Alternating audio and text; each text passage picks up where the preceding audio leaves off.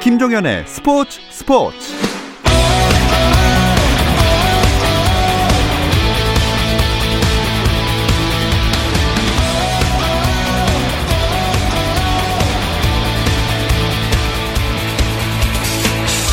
스포츠가 있는 저녁 어떠신가요? 아나운서 김종현입니다. 오늘 하루 스포츠계를 돌아보는 스포츠 타임라인으로 김종현의 스포츠 스포츠 출발합니다.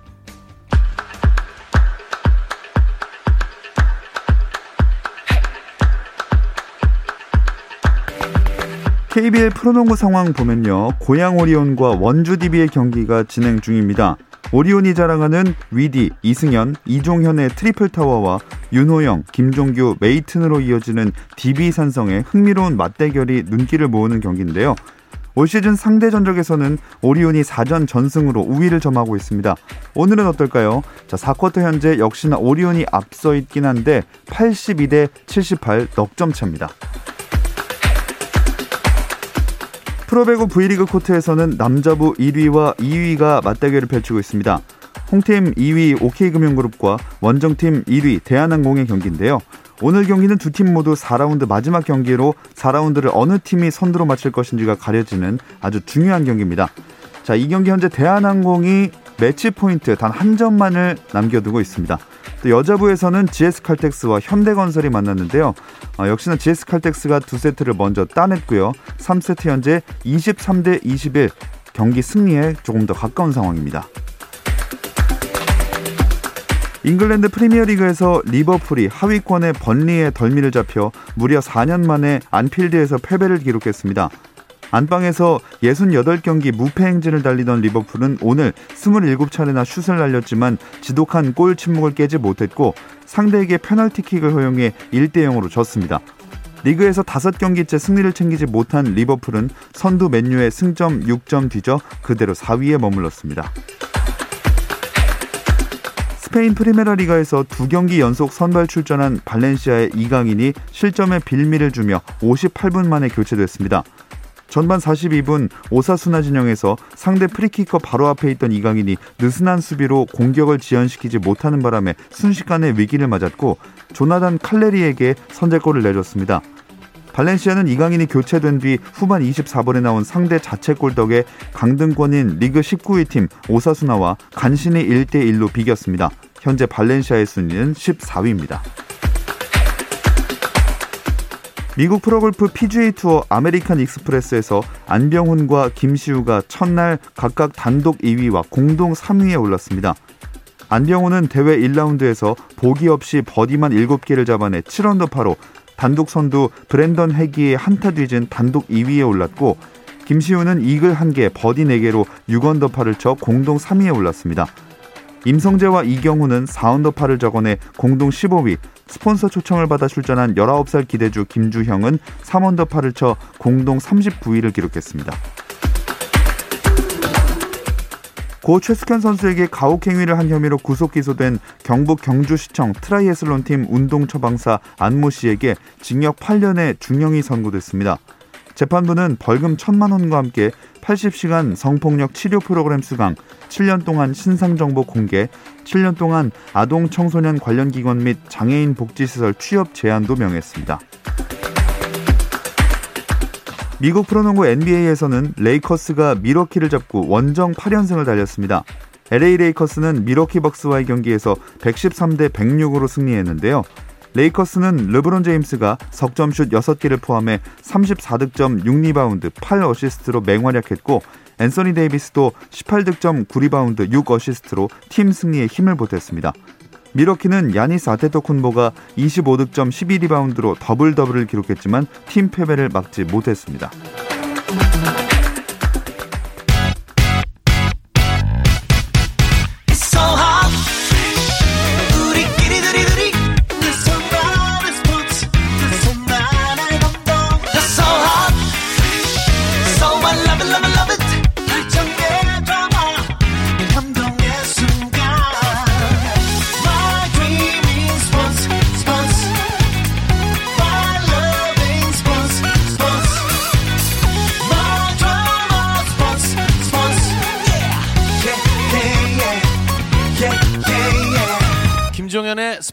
스포츠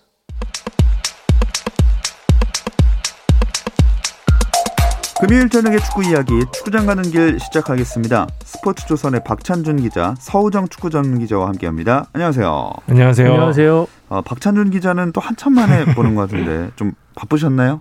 아니 하필 금요일마다 자꾸 일이 생기더라고요. 예. 지난주는 또 저희 와이프 생일이고 그래가지고도 못 나왔고 사실 뭐 꼭 그것 때문만은 아니지만 취재로 다니기도 좀 했었습니다. 음. 제가 좀 이번 주에 통영과 거제를 다녀왔는데요. 사실 남해 쪽은 완전히 좀 막혀 있어서 취재가 힘든데 그래도 통영이랑 거제는 조금 열려 있어서 어허. 인천, 대전, 경남을 취재를 하고 왔습니다. 이게 쉽지 않다는 게 인천의 경우에는 제가 현장에 갔는데도 대면을 금지해서 전화로 선수들이랑 인터뷰를 했거든요. 아. 예, 그렇게 또 진행을 했고 사실 내려간 날에 눈이 좀 와서 좀 걱정을 했는데 밑에는 굉장히 따뜻합니다. 예, 생각보다 춥지 않아서 따뜻한 남쪽 나라라는 말을 실감하고 왔습니다. 뭐 날씨만 아니면 여기서 전화로 하셔도 될 뻔했네요.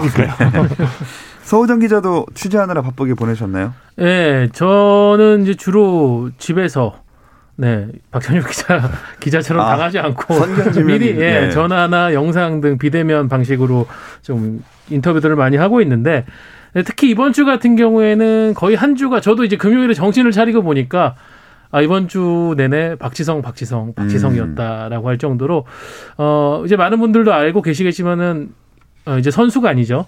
행정가 박지성이 K리그의 첫 발을 내딛었기 때문에 그 소식으로 이번 주가 굉장히 바빴던 것 같습니다. 네. 자, 박지성 전 선수가 이제 K리그에 들어오면서 2002년 4강 신화 주역들이 다 모인 것 같아요. 올 시즌 K리그의 화두는 다시 한번 2002가 될 것 같습니다. 예. 예, 이영표가 강원의 대표 이사가 됐고 홍명보가 울산의 감독으로 왔고 이민성도 대전의 지휘봉을 잡았죠. 여기에 말씀해 주신 대로 박지성이 전북의 어드바이저가 되면서 정점을 찍었습니다. 기존에 이제 뭐 김남일 어, 성남 감독이죠. 설기현 경남 감독 그리고 이훈재 뭐 전북 코치 등을 포함해서 2002년 월드컵 영웅들이 감독, 뭐 코치, 경영인, 뭐 조언자 등 다양한 역할로 K리그를 누비게 됐습니다. 뭐 세월이 지나도 한국 축구에서 가장 유명한 이름을 대면 역시 4강 신화의 주역들이잖아요. 예. 다음 시즌 팬들이 K리그를 주목해야 되는 이유가 늘었습니다. 자, 일단 그럼 박지성 어드바이저는 어떤 역할을 하게 되는 거죠? 네, 어드바이저를 뭐 직역을 하면 이제 조언을 해주는 역할이라고 할 수 있겠는데, 뭐 다들 아시겠지만 선수로서 맨체스터 유나이티드, PSV 에인트호번 등에 뛰면서 이제 유럽의 어떤 어 팀 경영, 운영 그리고 선수 육성에 대한 시스템을 가장 가까이에서 본 어떤 한국의 축구인이라고 할 수 있잖아요. 그런 경험과 지식 또 선수 은퇴 후에도 행정가로서 자신의 역할을 좀 더 집중하고 싶다라는 어, 의사를 가지고 그쪽으로 공부를 계속 해왔습니다. 네. 아, 그런 것들을 바탕으로 해서 이제 전북에 와서는 기본적으로는 어 technical director, 기술 이사라고 저희 표현을 하는데 뭐 프로 선수 어, 영입 그리고 유소년 선수 선발 육성, 뭐 스카우트, 훈련 시스템 구축 이런 부분들을 좀 중심적으로 하고요. 그 외에도 팀 운영에 있어서 전반적인 조언자 역할을 음. 할 것으로 보입니다. 근데 사실 전북은 안 그래도 K리그 팀들 중에 체계가 잘 잡혀 있는 팀인데 박지성 어드바이저를 굳이 영입하게 된 배경까지 있을까요? 전북이 아시아를 넘어서 이제 세계적인 클럽이 되고자 하는 모토로 갔는데 이를 위한 첫걸음이라고 보시면 될 것 같습니다. 전북이 뭐 세계적인 클럽으로 가기 위해서는 어떻게 시스템을 구축해야 되는지 알아야 되는데 한국에서 사실 이보다 더 잘 아는 사람은 딱한 명밖에 없잖아요. 말씀해 주신 대로 박지성 의원이 예. 맨유 그리고 뭐 PSV 아인토벤 등 뭐 명문 클럽에서 뛰면서 빅클럽이 어떻게 운영되는지를 좀 몸소 체험을 했고요. 전북은 이제 박지성을 위촉해서 많은 노하우를 받기를 원하고 노하우를 전수받기를 원하고 있고요. 박지성이 전북행을 택하는 과정에서 이제 김상식 감독이 제안을 건넸고 구단주인 정의선 현대자동차 그룹 회장이 적극적 지원을 나서면서 박지성의 첫 K리그 행이라는 멋진 그림이 완성이 됐습니다. 네. 어제 또 기자회견이 있었습니다. 어떤 이야기들이 나왔나요?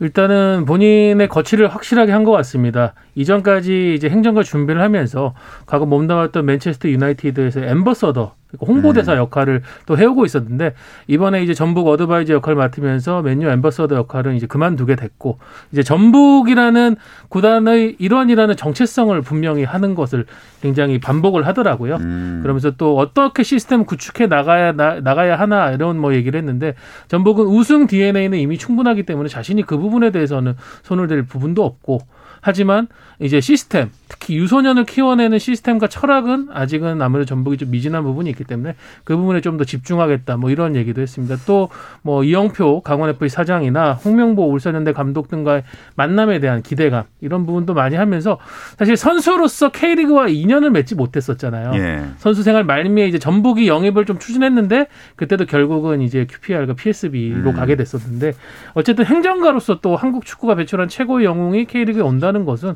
그 자체만으로 정말 상 징성이 큰 거기 때문에 박지성 어드바이저도 상당히 그 부분에 대해서 자부심 또 동시에 책임감을 계속 강조했던 것 같습니다. 예.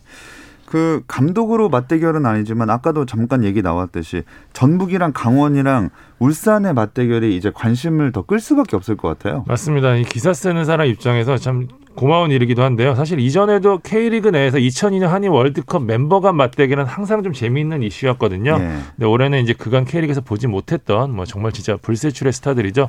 홍명보, 이영표, 박지석 뭐 말씀하신 대로 감독으로 직접 맞대결하는 건 아니고 선수들로 직접 맞대결하는 건 아니지만 어쨌든 이들과의 자존심 대결의 장이 될 수 있을 가능성이 음. 높아서요. 시즌 내내 색다른 재미를 줄 것 같고요. 정말 보는 사람에게 이야기거리가 계속 만들어지는 상황이니까 내년 K리그는 정말 재밌을 것 같습니다. 혹시 아직 그 K리그와 연이 없는 2002 한일 월드컵 주역들 좀 더 모일 만한 사람이 있을까요?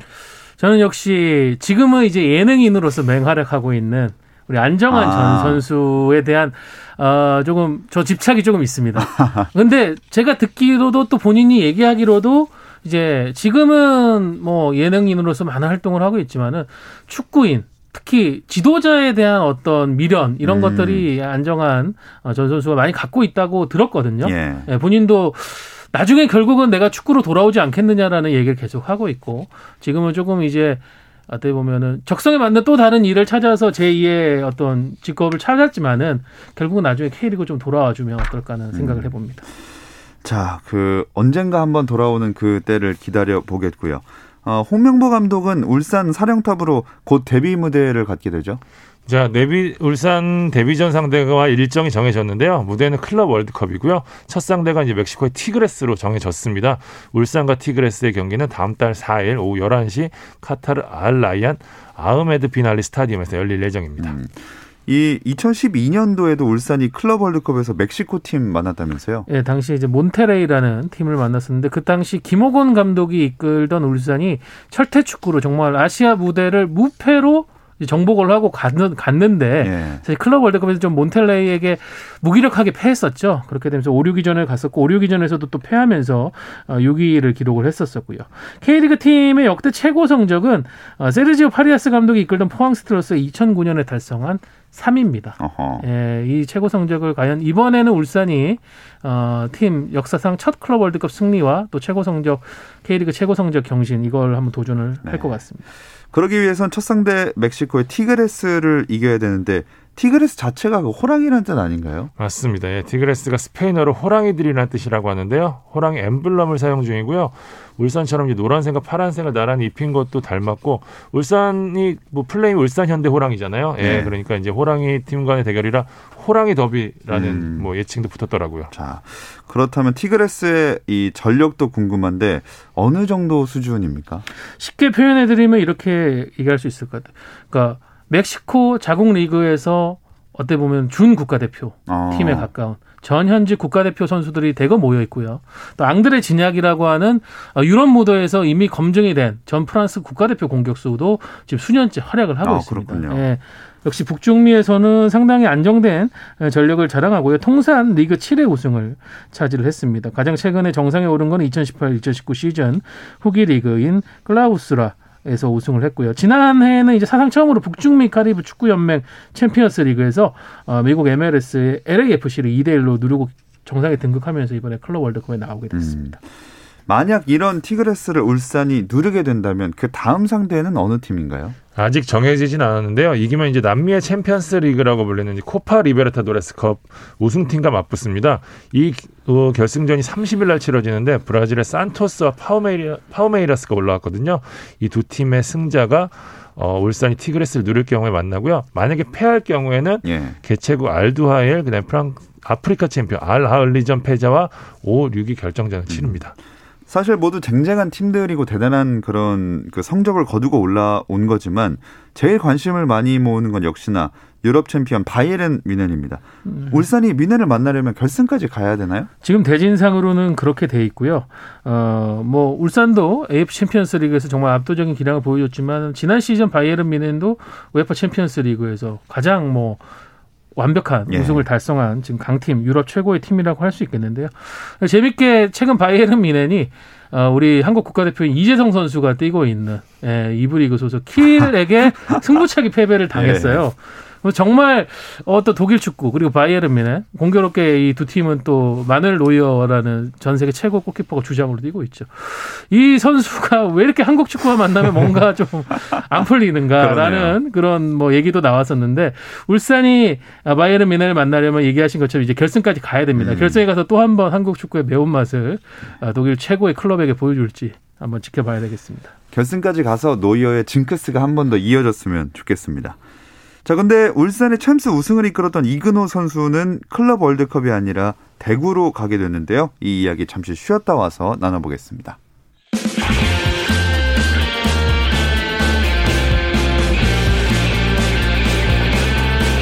오늘 저녁 김종현의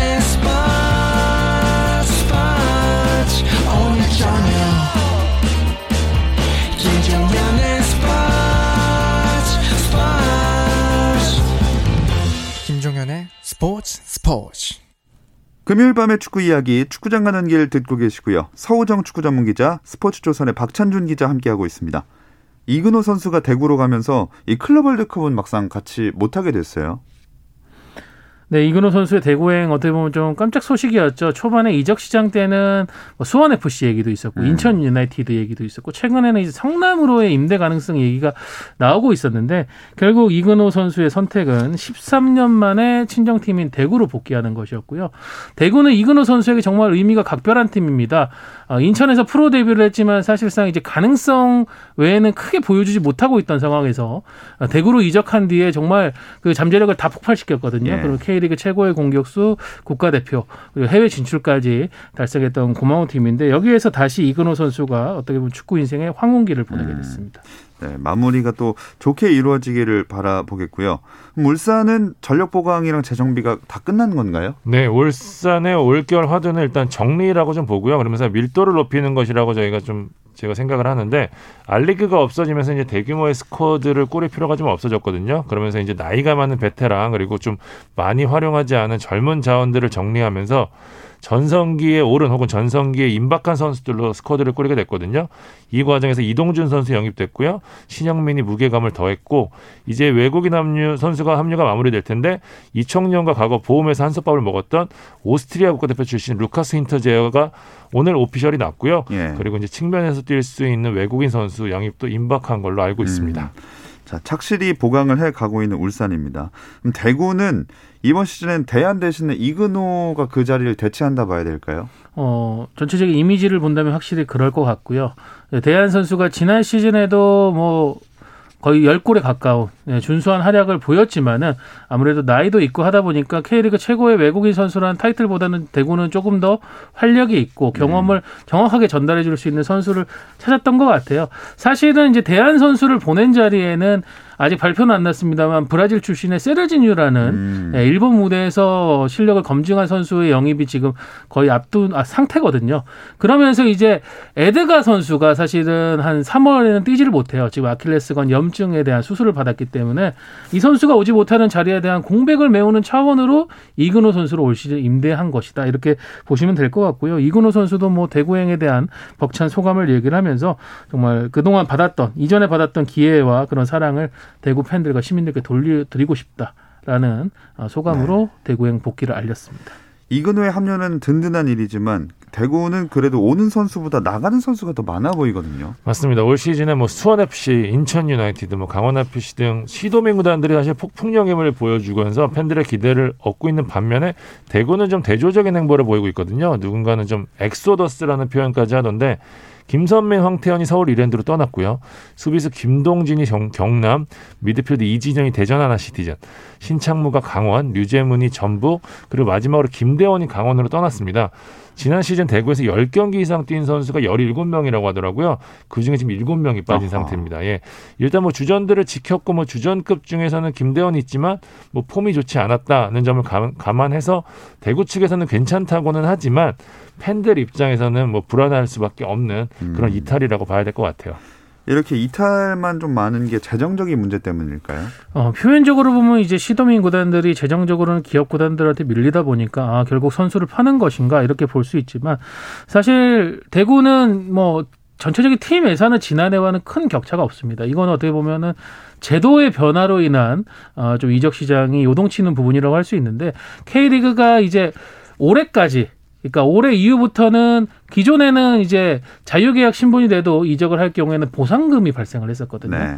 어, 그 선수가 받고 있던 기존 연봉에 대한 1년치에 대한 보상금. 물론 3억 원이나 상한선이 있습니다. 그러니까 어느 정도 보상이라도 받을 수 있었는데 이게 2022년 이제 이적 시작 시작부터는 아예 전면 폐지가 됩니다. 음. 그러니까 대구 입장에서는 지금 계약 기간이 1년 남은 선수들은 어, 재계약을 하지 못할 경우에는 다음 시즌 어떤 보상도 받지 못하고 그냥 보내줘야 되는 상황이 될 수 있거든요. 네. 그러니까 지금에서는 어쨌든 선수들을 보내고 최소한의 이적료라도 확보하자라는 어, 이거를 하고 있고요. 그 이적료를 바탕으로 해서 또 이번 겨울 이적 시장이나 여름 이적 시장에 적절한 선수를 보강할 것으로 보입니다.